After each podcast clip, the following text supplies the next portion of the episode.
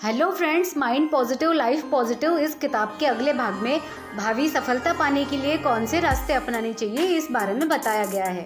ऐसा कोई दिन नहीं होता जब हम किसी न किसी चुनौती का सामना न करते हो।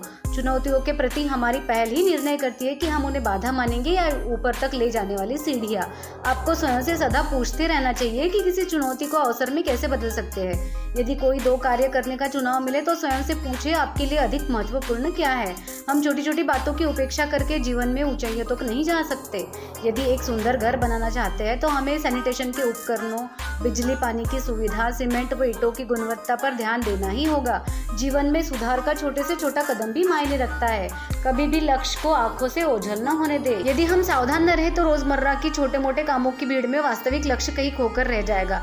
यदि अपने समय का सबसे अच्छा उपयोग चाहते हैं तो प्राथमिकीकरण की कला अपनाएँ, ताकि आप अपने लिए महत्वपूर्ण बातों पर पूरी ऊर्जा व उमंग के साथ एकाग्र हो सके।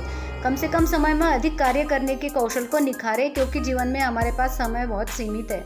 आपका लक्ष्य या महत्वाकांक्षा तभी साकार हो सकते हैं जब आप अपने मापदंड ऊँचे रखते हुए जीवन में उन चीज़ों को पीछे धकेलते जाए जो आपके लिए अधिक मायने नहीं रखती, यानी तीर को लक्ष्य पर ही साधना है। प्राथमिकता प्रबंधन के बल पर न केवल प्रसन्नतादायक बल्कि संतुष्टिदायक परिणाम पाए जा सकते हैं।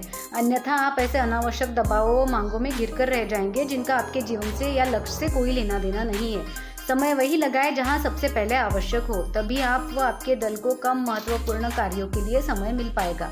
आपको आपातकालीन व महत्वपूर्ण कार्यों में अंतर करना आना चाहिए। यह ज़रूरी नहीं कि आपातकालीन कार्य महत्वपूर्ण भी होगा। प्राय हम आपातकालीन कार्यों में ही उलझे रहते हैं। हमें अपनी योग्यता व लक्ष्य प्राप्ति के लिए मिले अवसरों के आधार पर ही निर्णय लेना चाहिए कि कौन से कार्य हमारी प्राथमिकता सूची में आते हैं। बेहतर होगा कि आप एक जैसी समस्याओं का हल एक बार में ही करें।